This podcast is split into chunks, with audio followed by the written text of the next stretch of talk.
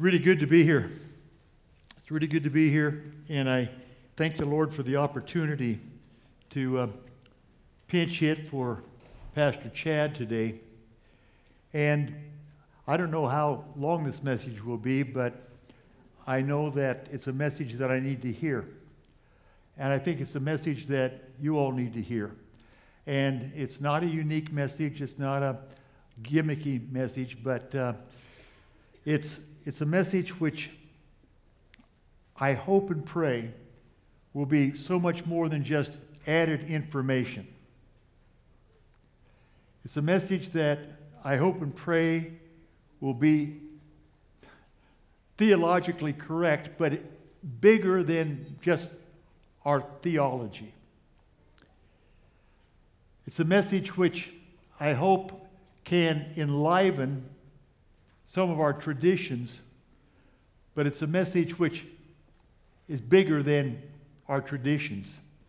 Because all of these things, information and theology and tradition, um, as good as they are to be a means to an end, what is the end? What is the end that they'd be a means to?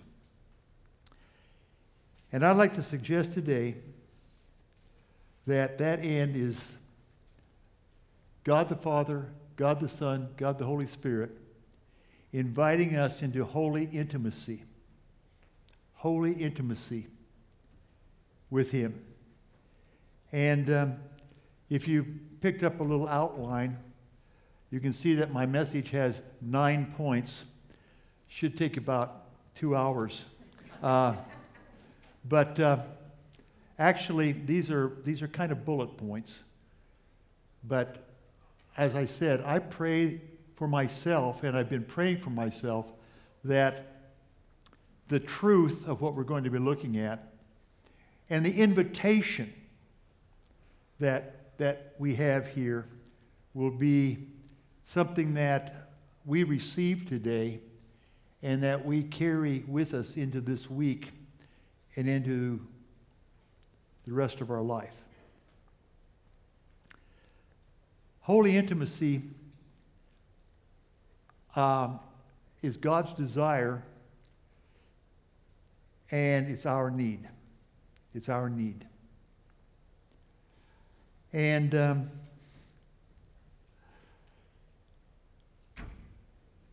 we're going to look at various circumstances and situations where the response of the Lord and the response of our Savior was one that drew individuals into this holy intimacy.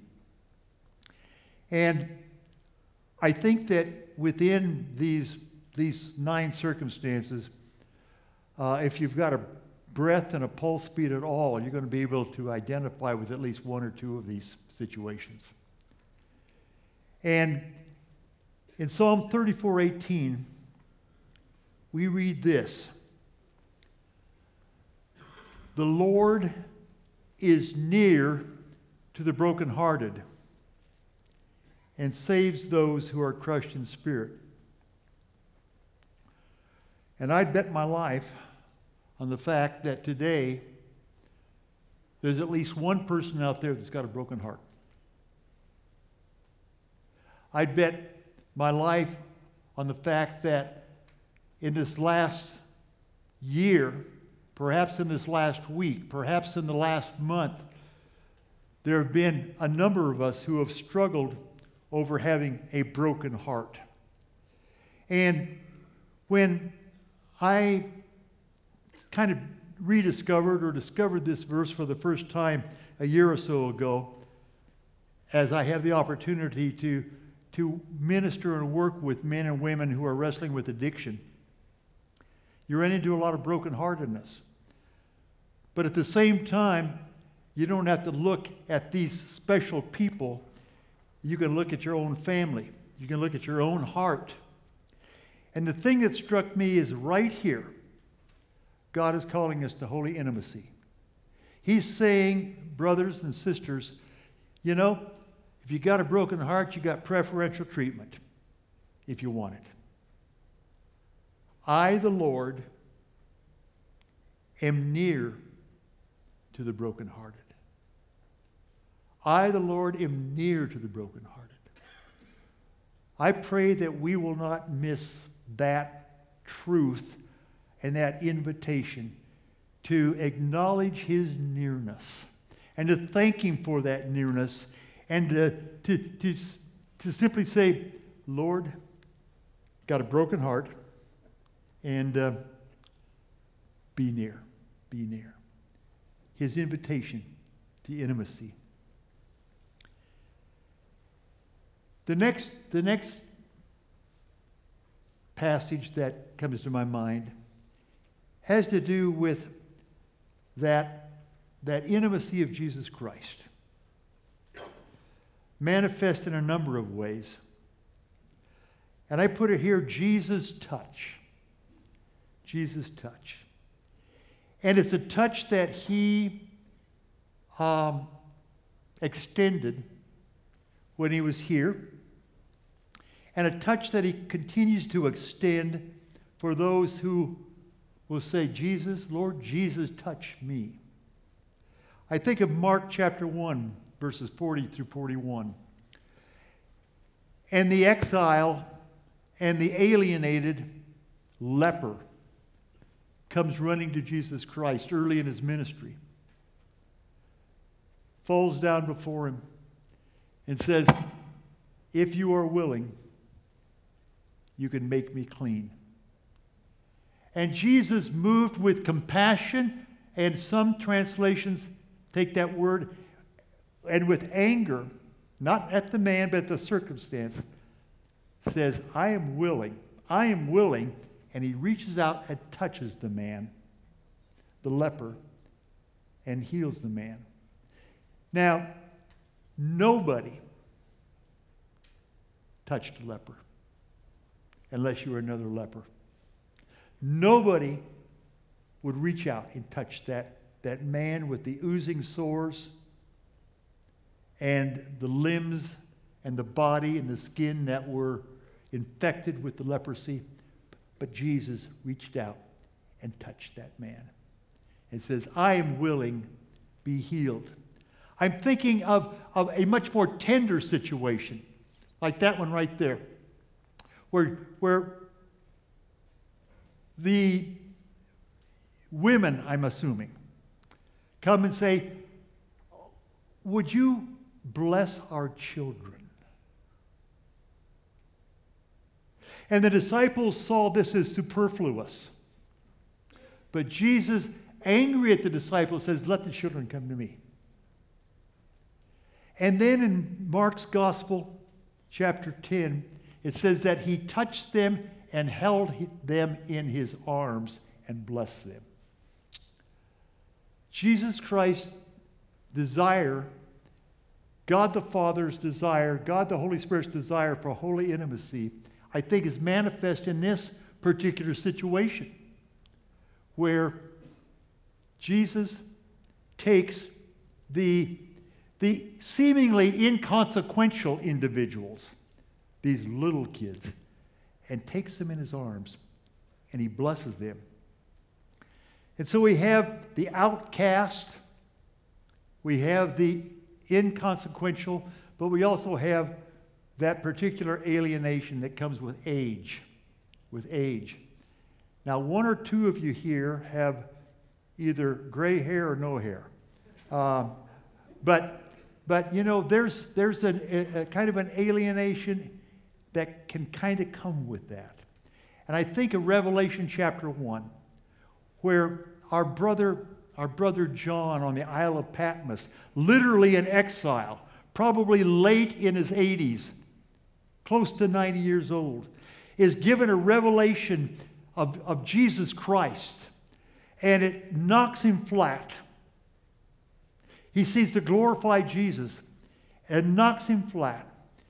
And we read that Jesus came and touched him with his right hand. It says, it, basically, he says, It's me, John. It's me. I'm, I'm the one who is dead is alive and living forevermore.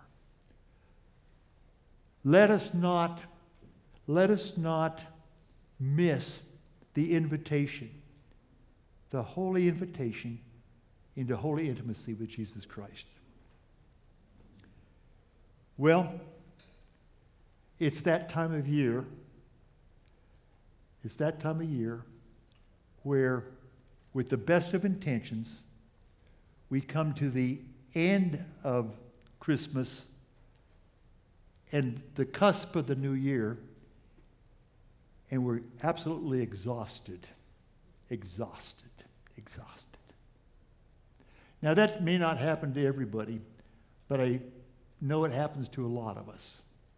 The preparation, the who will be there, where will we be, how can we get there, uh, how do we best celebrate the incarnation of our Lord.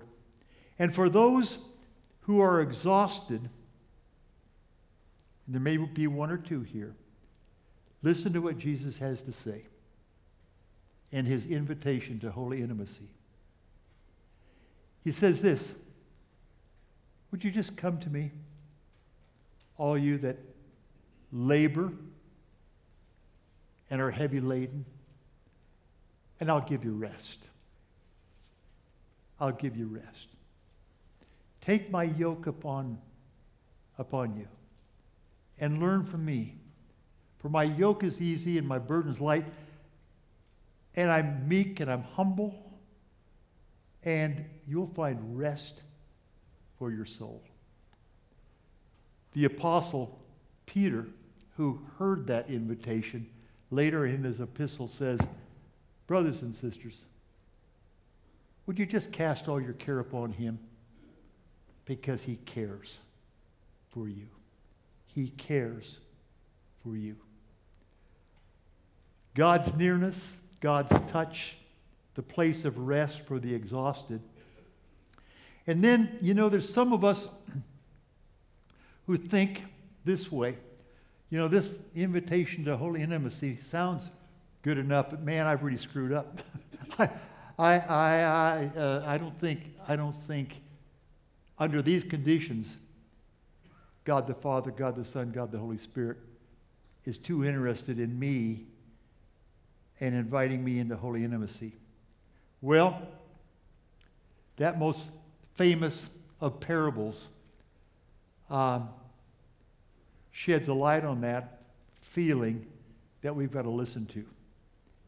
It's the parable in Luke 15 of the prodigal son. The prodigal son who basically said, I can't wait for you to die, Dad, so give me my inheritance now. He received his inheritance, went to a far country, squandered it, wine, women, and song. And then, as happens always in those circumstances, a famine came into the land a famine came into the land. And he was out slopping hogs, feeding pigs, wondering if maybe he could get some nourishment from the slop that he was giving the pigs. And then it says, he came to himself. He came to himself. And he said to himself, You know what? Back home, the slaves in my dad's household are better off than I am. I think I need to get up and go back to dad. And, I, and he had a little speech prepared. Yeah, had a little speech. The speech was just make me one of your slaves. Just make me one of your slaves. That's all I want. Well, the powerful thing about this parable is this that the father saw his younger son coming back a long way off. Brothers and sisters, this tells me that this was not a casual look down a road. This was a look that the father had probably from the day that the son left. Every day, the father would go out and look to see Is my son coming back? Is my son coming back? And then when he sees the son, it doesn't say that the father said, Well, this, this is good. This is good. I, I, I'm glad he came to his senses. But it says that this father ran out and embraced, embraced his rebellious, lost, stinking, pig infested son, embraced him, didn't even listen to his speech. It just says, let's celebrate because my son that was, that was dead has come to life again. And what was lost has been found again. And so here's, here's what I want to just say to, to any of you who the enemy would say, you know, Jesus doesn't like you. God doesn't care for you. I think, brother and sister, what you need to do is to come to yourself and head back knowing that the Father is looking for you. And He'll run out to embrace you because He desires that holy intimacy. And He will do in that circumstance what you could never do yourself by just resolving to be a better boy or a better girl, a better man or a better woman. The next situation that, that deeply moves me. It's in John chapter 11. And it's the situation where Mary and Martha have a brother Lazarus who gets sick, and he's really sick. And they call to Jesus and say, Lord, would you come? Our brother is sick. And, Jesus waits a couple of days.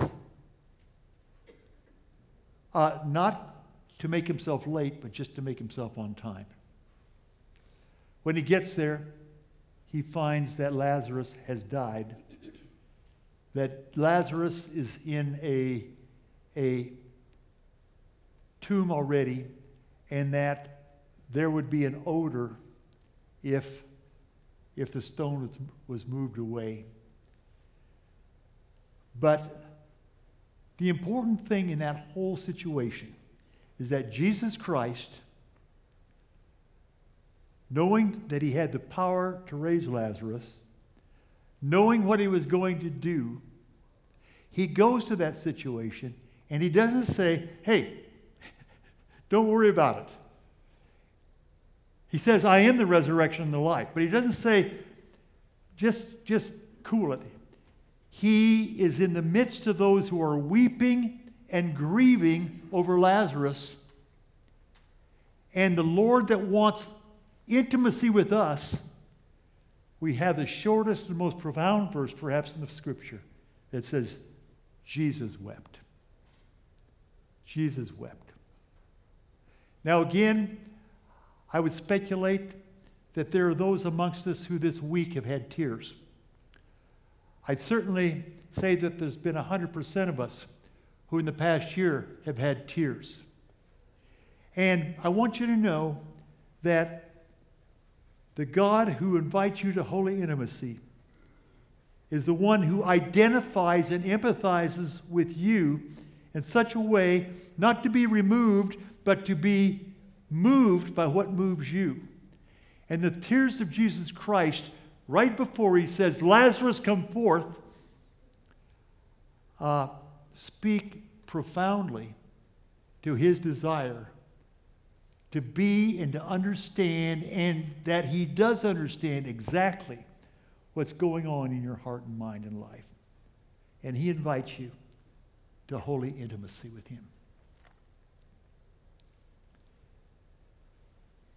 Just a few more things, then we'll be closing here. Jesus is my shepherd. And he describes that in John chapter 10 by saying, I know my sheep. I call my sheep by name. and I lay down my life for my sheep.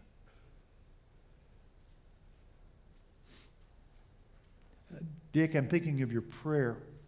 That's something to be thankful for. That's something to be thankful for. He knows your name. He, he said, unlike the, uh, the thief that comes only to steal, kill, and destroy, I've come to give you life. And unlike the hired man that will, that will flee when the wolf's coming, I'll lay down my life for you. And I want you to understand that. I'm calling you to holy intimacy with me. I'm your shepherd.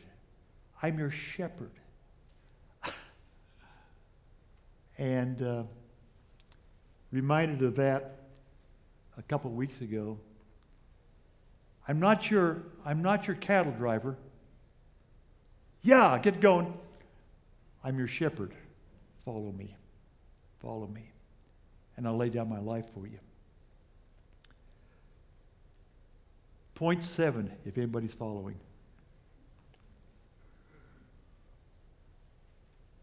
In John 14, we have John 14, 6, it says, Jesus said, I am the way, the truth, and the life. We sang the song about that. But it's really, really, really interesting um, the context in which he speaks shortly before he's betrayed. And at the end of John chapter 13, we have Peter who says, Hey, not so, not so, you know, you're not going to have to do that. And, um, and um, Jesus reprimands Peter. And then chapter 14, verse 1, he, then he says, Let not your heart be troubled. You believe in God, believe also in me. In my Father's house are many mansions. If it were not so, I would have told you. Brother and sister, he says, I go to prepare a place for you. And if I go and prepare a place for you, you know what? I'll come again and receive you to myself so that where I am, there you may be also. For troubled hearts, let not your heart be troubled. He invites holy intimacy and says, I'm preparing a place for you. I'm preparing a place for you. I go to prepare a place for you. And if your heart's troubled, take comfort in that. Now, in the powerful visual imagery of what heaven's going to be like, particularly in the book of Revelation. That stuff just kind of is too big for me or washes over me. But what Jesus says, I go to prepare a place so that where I am, there you may be also. 30, 30 years from now, I want to be where Jesus is. And he says, Gary, I know your name. I've gone to prepare a place for you. Talking with a brother uh, earlier this week who said, When I get there, I want to see Jesus. And when I get there, I also want to to see my nine year old brother that died of polio when he was nine years old. That's the intimacy that Jesus Christ calls us to. I'm preparing a place where I am, there you will be. And um, what a blessing. Finally, two things. The writer of Hebrews says in this invitation to holy intimacy, he says that uh, in Christ we have the one who will never leave us nor ever forsake us. And then, and then the words of Jesus. I'm going to read these from John 14.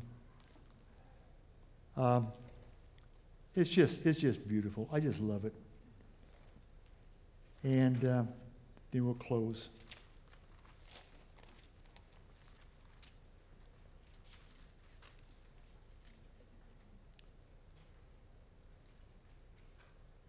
In that long conversation that Jesus has with his disciples, he says, I will ask the Father, and he will give you another helper or comforter, that he may be with you forever.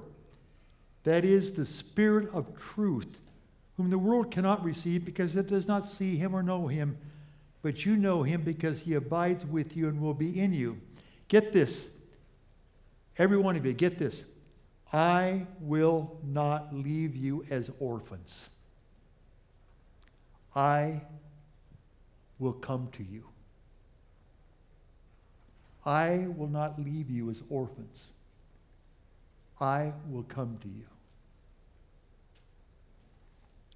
And all of these, these, these passages that we've alluded to and talked about drive home to me that Jesus Christ, God the Father, God the Holy Spirit, really desires holy intimacy with each one of us. Now, my question for myself, my question for you all is this Will you accept the invitation? Will you accept the invitation? Will you accept the invitation? And and here are four reasons why you won't accept the invitation if you choose to heed these. And I hope that we don't, but let's be alert to them. The first barrier is well, that sounds good, but there's the time issue. Jesus, catch me later. Right now, I'm too busy to get serious about an intimate relationship. Not just about information, but with you. Just too busy right now. Uh, catch me in the last month of my life and we'll, we'll get this worked out. The time issue. Second issue that we've got to be alert to is the fear issue. The fear issue that says, uh, who, me? Uh, can, can I do this? Or if I really get close to Christ, what do I stand to lose? Now, that's the word of the enemy rather than if I really get close to Jesus, what do I stand to gain? But it crops up in our minds. If I really get serious about getting close to Jesus Christ, what do I stand to lose? Third reason that the enemy would give us is just the blooming awkwardness. How am I going to do this? And then inside we say, oh, I'm going to be transparent. I'm going to have to be up front with Him. And that's just a little bit scary. Too many secrets. Two places off limits. And then finally, and perhaps the biggest one, we got to be alert to the whole control issue. The whole control issue. And so I would say in my control mind, Jesus, let's get close, but let's do it on my terms, not yours. Those are four barriers that I think that we need to take and recognize that they come right from hell. And Jesus, with open arms, today wants us to enter into a intimate relationship and communion and connection with Him that's bigger than just information, bigger than just theology, bigger than just our tradition. And so finally, in the words of of the writer of Hebrews. Today, if you hear his voice, don't harden your heart. Or in Paul's letter to the Corinthians, on the day of salvation, I helped you. Behold, now is the acceptable time. Now is the day of salvation. Now's the day to say yes to the holy invitation from God the Father, God the Son, God the Holy Spirit, to enter into a level of intimacy with Him that we haven't heretofore. I'm going to pray.